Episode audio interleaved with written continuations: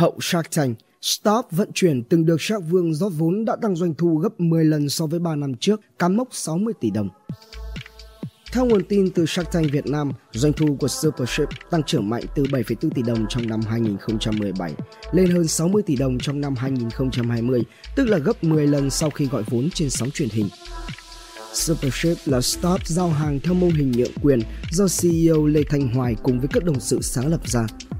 Năm 2018, Supership xuất hiện trong mùa đầu tiên của series truyền hình Shark Tank Việt Nam và được tới 4 trên 5 vị cá mập đồng ý rót vốn. Cuối cùng Supership chọn về đội của Shark Trần Anh Vương, nhà đầu tư chỉ xuất hiện duy nhất trong mùa 1 của chương trình. Dưới sự hỗ trợ của Shark Vương trong những năm qua, Supership vẫn liên tục phát triển và mở rộng mô hình ra các tỉnh thành.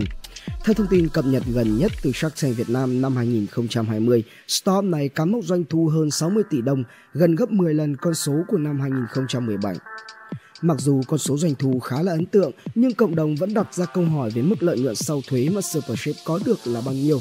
Một số ý kiến khác cho rằng với Stop trong giai đoạn đầu phát triển chưa thể nói ngay đến câu chuyện lợi nhuận, còn doanh số tăng thì là báo hiệu cho thấy Stop vẫn trên đà tăng trưởng tốt. Việc chiếm được thị trường, đẩy được doanh số mới là điều quan trọng. Trước đó khi mới thành lập doanh nghiệp với khoảng 3 tháng, Supership vướng vào vấn đề thất lạc hàng hóa của khách hàng trong quá trình vận chuyển, bị áp lực truyền thông và tài chính trong một khoảng thời gian dài. Ban lãnh đạo của doanh nghiệp đã phải họp bàn đến việc ngừng kinh doanh, đóng hoạt động. Tuy nhiên, CEO Lê Thành Hoài cùng với một người bạn vẫn tiếp tục duy trì, sau đó đã có mặt tại Shark Tank Việt Nam và hợp tác cùng với Shark Trần Anh Vương.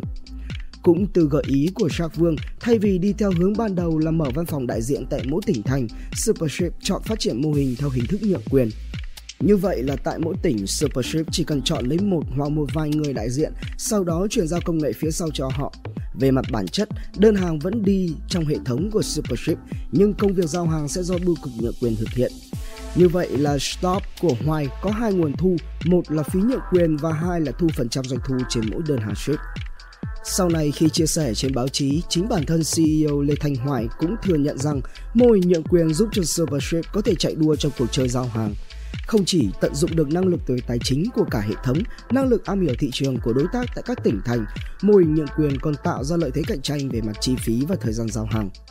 Theo thông tin từ doanh nghiệp này, hiện Supership đã có trên 270 bưu cục trên toàn quốc, mỗi ngày xử lý khoảng 20.000 đơn, tăng trưởng 10 đến 20% mỗi tháng.